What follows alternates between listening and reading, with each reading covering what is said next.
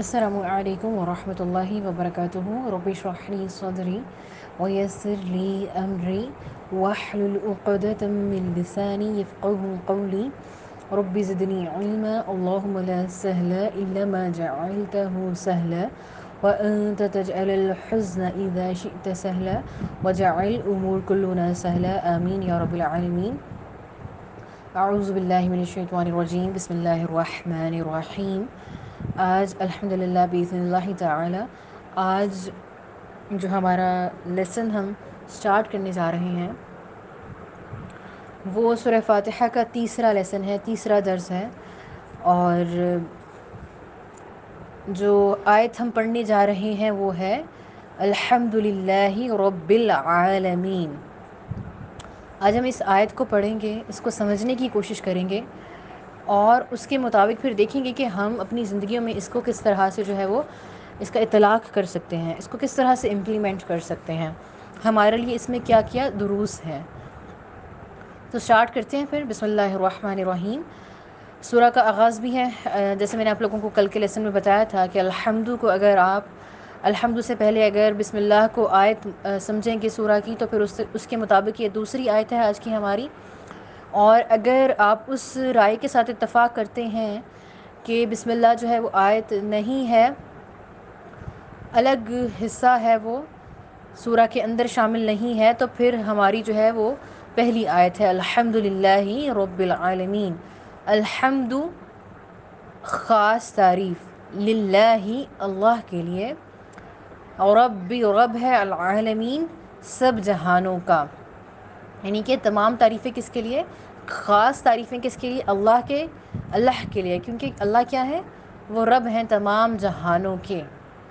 اب دیکھیے یہاں پہ الحمد آیا ہے نا، پہلا لفظ کے الحمد، اب اس میں کیا ہے؟ الف لام ہے اور ہا میم دال ہے۔ الف لام جو ہے وہ جب کسی اسم کے ساتھ لگتا ہے تو وہ اس کو عام سے خاص کر دیتا ہے، عام سے خاص کر دیتا ہے۔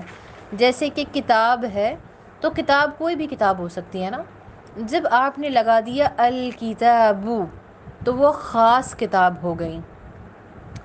تو ویسے تو ہم دیکھیں ہمارے پاس پراپر ناؤنز بہت سارے ہوتے ہیں نا، کچھ تو ایسے ناؤنز ہوتے ہیں کہ وہ ان کو ہمیں پراپر بنانا نہیں پڑتا، وہ بذات خود ہی پراپر ہوتے ہیں نا، جیسے کہ سٹیز کے نیم ہو گئے، کنٹریز کے، پرسنالٹیز کے، اور اسی طرح سے مطلب بہت سی چیزیں۔ جیسے اب ہم لوگوں کو یہ تو بہت اچھے سے پتہ ہے الحمدللہ، ہم سب اس لیول پہ ہیں کہ پراپر ناؤن کی ڈیفینیشن تو بہت اچھے سے پتہ ہے، اسم معرفہ کا ہمیں بہت اچھے سے پتہ ہے کہ اسم معرفہ کیا ہوتا ہے، مگر جب ہم کسی عام چیز کو خاص بناتے ہیں تو ہم اس کے ساتھ الف لام لگاتے ہیں عربی میں، صحیح؟ تو یہاں پہ الحمدو کر دیا گیا، حمد کہتے ہیں تعریف کو، الحمدو خاص تعریف، ٹھیک ہے، سب سے اہم تعریف، سب کی سب تعریفیں کس کے لیے؟ للہ اللہ کے لیے۔ اب حمدو کو دیکھتے ہیں، ہا میم دال، ہا میم دال، ٹھیک ہے، تعریف ہا میم دال، حمد یحمد محمدن حامدن محمودن، یعنی کہ یہ جو لفظ ہا میم دال ہے اس سے اور بھی بہت سارے لفظ بنتے ہیں مگر سب کا معنی کیا ہے؟ تعریف۔ بے شک وہ حامد ہے، محمد ہے، محمود ہے، سب کے معنی میں تعریف کا لفظ آتا ہے، تعریف کا مفہوم آتا ہے اس میں، صحیح؟ اب یہاں پہ جو الحمد ہے نا، اس میں دو معنی آتے ہیں، ایک تعریف کا اور ایک شکر کا۔ پہلے ہم تعریف کو دیکھتے ہیں پھر شکر کی طرف جائیں گے۔ تعریف، جب ہم نے کہا کہ الحمدللہ سب کی سب اور خاص تعریفیں اللہ کے لیے، تو الحمد کیسی تعریف ہے؟ دیکھیں جب ہم دنیا میں کسی کی تعریف کرتے ہیں تو ہم کیسی تعریف کرتے ہیں؟ بعض اوقات وہ کسی کی اچھائی پہ مبنی ہوتی ہیں، کسی نے کوئی اچھا کام کیا، ہم امپریس ہو گئے، ہم نے اس کی تعریف کر دی، کسی نے کچھ اچیو کیا، کچھ اس کو ملا، کچھ اس نے پایا، کسی مطلوب کو پایا تو ہم نے اس کی تعریف کر دی۔ اسی طرح سے بعض اوقات ایسے ہوتا ہے کہ ہم کسی کی تعریف جو ہے وہ بناوٹی طور پہ کرتے ہیں، خوش آمدی طور پہ کرتے ہیں، بعض اوقات ہم کسی کی منہ سے تو تعریف کر رہے ہوتے ہیں مگر اندر حسد ہوتا ہے، صحیح؟ کبھی خوش آمد ہوتی ہے تو کبھی اندر حسد ہوتا ہے۔ تو اس طرح سے کبھی کبھار ایسا بھی ہوتا ہے کہ آپ تعریف تو کر رہے ہوتے ہیں مگر وہ صرف زبان پہ ہی ہوتی ہیں، اور آپ ایسی تعریف کرتے ہیں کہ وہ تعریف کے الفاظ بھی دوسرے کو نیچا دکھانے والے ہوتے ہیں، یعنی کہ آپ کے الفاظ میں تضحیک ہوتی ہیں، صحیح، یعنی کہ تمسخر ہوتا ہے، دوسروں کا مذاق اڑانے کی کوشش ہوتی ہے۔ تو یہ سب تعریفیں کس کی ہیں؟ مخلوق کی۔ مگر جب ہم کہتے ہیں الحمدللہ، اللہ کے لیے سب تعریفیں، تو یہ ساری تعریفیں پیچھے رہ جاتی ہیں، صحیح۔ اللہ کی تعریف ہر طرح کی خوشامد سے پاک ہے، اللہ کی تعریف ہر طرح کی بناوٹ سے پاک ہے، اللہ کی تعریف ہر طرح کے حسد سے پاک ہے، اللہ کی تعریف ہر طرح کے بغض سے پاک ہے۔ اللہ کی تعریف جو ہے وہ ایسی تعریف ہے جو مکمل ہے، جو کامل ہے، جو جامع ہے، صحیح، اور ایسی تعریف کبھی کسی انسان کی نہیں ہو سکتی۔ اور دیکھیں، انسانوں کی جب آپ تعریف کرتے ہیں تو کیا ہوتا ہے، کبھی آپ کے دل میں عزت ہوتی ہے، کبھی نہیں ہوتی، کبھی عقیدت ہوتی ہے، کبھی کسی کے لیے نہیں ہوتی۔ مگر جب آپ اللہ کی تعریف کر رہے ہیں تو آپ کا دل عزت، احترام کے جذبات کے ساتھ لبریز ہونا چاہیے۔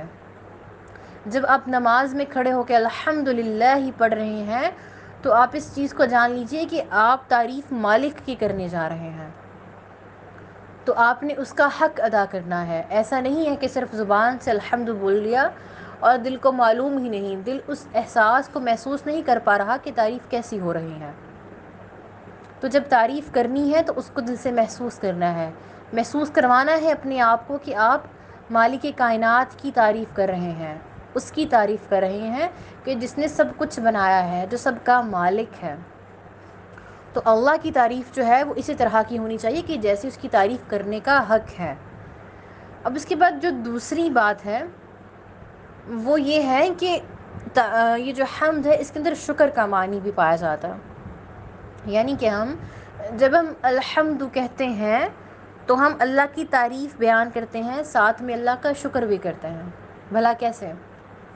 جیسے کہ آپ کو کچھ ملا یا آپ نے کوئی کام مکمل کیا، آپ کہتے ہیں الحمدللہ، مطلب کہ الحمدللہ میں نے یہ کر لیا یا مجھے مل گیا، اللہ کا شکر ہے۔ ہم الحمدللہ یہاں پہ شکر کے معنی میں بولتے ہیں نا، تو وہاں پہ آپ اللہ کی تعریف تو کر رہے ہوتے ہیں مگر ساتھ میں کیا ہوتا ہے کہ اللہ تیرا شکر ہے کہ تو نے مجھے یہ دیا، اللہ یہ تیرا کرم ہے کہ تو نے مجھے یہ عطا کیا۔ تو وہاں پہ جو ہے وہ شکر کا مفہوم آتا ہے، صحیح۔ اب یہاں پہ اس چیز کو سمجھنے کی کوشش کیجیے گا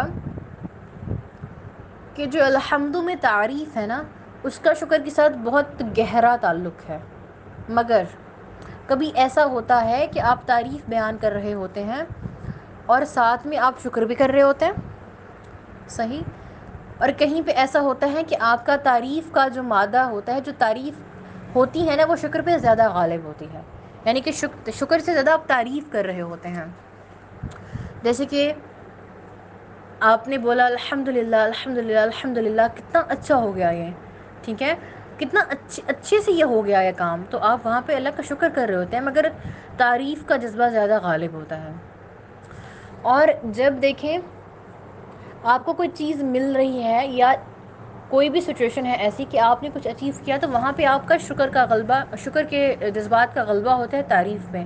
اب کہتے ہیں الحمدللہ اخذت، الحمدللہ اکملت، الحمدللہ وجدت، یہ اللہ کا شکر ہے مجھے مل گیا، اللہ کا شکر ہے میں نے پا لیا، اللہ کا شکر ہے مجھے یہ نصیب ہو گیا۔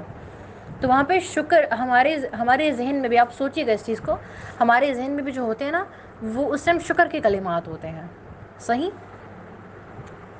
تو اسی طرح سے شکر اور تعریف کا مفہوم ایک دوسرے کے ساتھ مرتبط ہے، منسلک ہے، جڑا ہوا ہے، الگ الگ نہیں ہے۔ بس یہ ہے کہ کبھی شکر زیادہ غالب آ جاتا ہے، کبھی تعریف زیادہ غالب آ جاتی ہے، صحیح۔ اب ایک اور بات ہے یہاں پہ کہ جب ہم الحمد کہتے ہیں تو کیا صرف ہم اپنی غمی کے موقع پہ کہتے ہیں یا خوشی میں بھی کہتے ہیں؟ جیسے کہ دیکھیں، ہمیں کچھ ملا، ہم کہتے ہیں الحمدللہ، اور اگر نہیں ملا تو ہم کیا کہتے ہیں؟ الحمدللہ علی کل حال، ہم پھر بھی الحمدللہ کہتے ہیں۔ کیوں؟ ایسا کیوں ہے؟ دنیا میں دیکھیں، اگر آپ کو کوئی کچھ دیتا ہے آپ اس کا شکریہ ادا کریں گے نا، اگر کوئی نہیں دیتا تو آپ اس کے شکر گزار ہوں گے، آپ اس کو تھینکس بولیں گے۔ کبھی بھی نہیں بولیں گے. آپ بولیں گے کہ اس نے میرے لیے کیا کیا جو میں اس کا اتنا شکر گزار بنا پھروں, اس نے تو میرے لیے کچھ نہیں کیا. صحیح. مگر دیکھیں یہ اللہ کی ذات کے لیے ایک چیز ہے, اللہ کی ذات سے ایک اسلوب جڑ گیا ہے, یہ کسی اور کے لیے نہ ہے نہ کبھی ہو سکتا ہے کہ اگر اللہ ہمیں آزمائشیں دیتے ہیں تو ہم اس پہ بھی اللہ کا کیا کرتے ہیں, اللہ کی حمد اور شکر بیان کرتے ہیں کہ اللہ اگر تو مجھے اگر یہ مجھے آزمائش دے رہا ہے تو یقیناً تو نے میرے لیے اس سے بہت اچھا بھی رکھا ہوگا. تو آپ اس جو ہے نا اس پیرہی میں اس سینس میں آپ اللہ کا شکر ادا کر رہے ہوتے ہیں کہ اللہ تعالیٰ اگر تو مجھے آزما رہا ہے تو میرے درجات بڑھا رہا ہے, تو میں جو ہوں وہ اپنے آپ کو صبر اور شکر کے مقام پر رکھوں گا, میں اپنے آپ کو جو ہے وہ غلط کی طرف نہیں لے کے جاؤں گا, میں مایوس نہیں ہوں گا. تو اس طرح سے انسان جو ہے وہ اچھے اور برے ہر طرح کے موقع پہ اپنے آپ کو شکر کے لبادے میں اڑے ہوئے رکھتا ہے.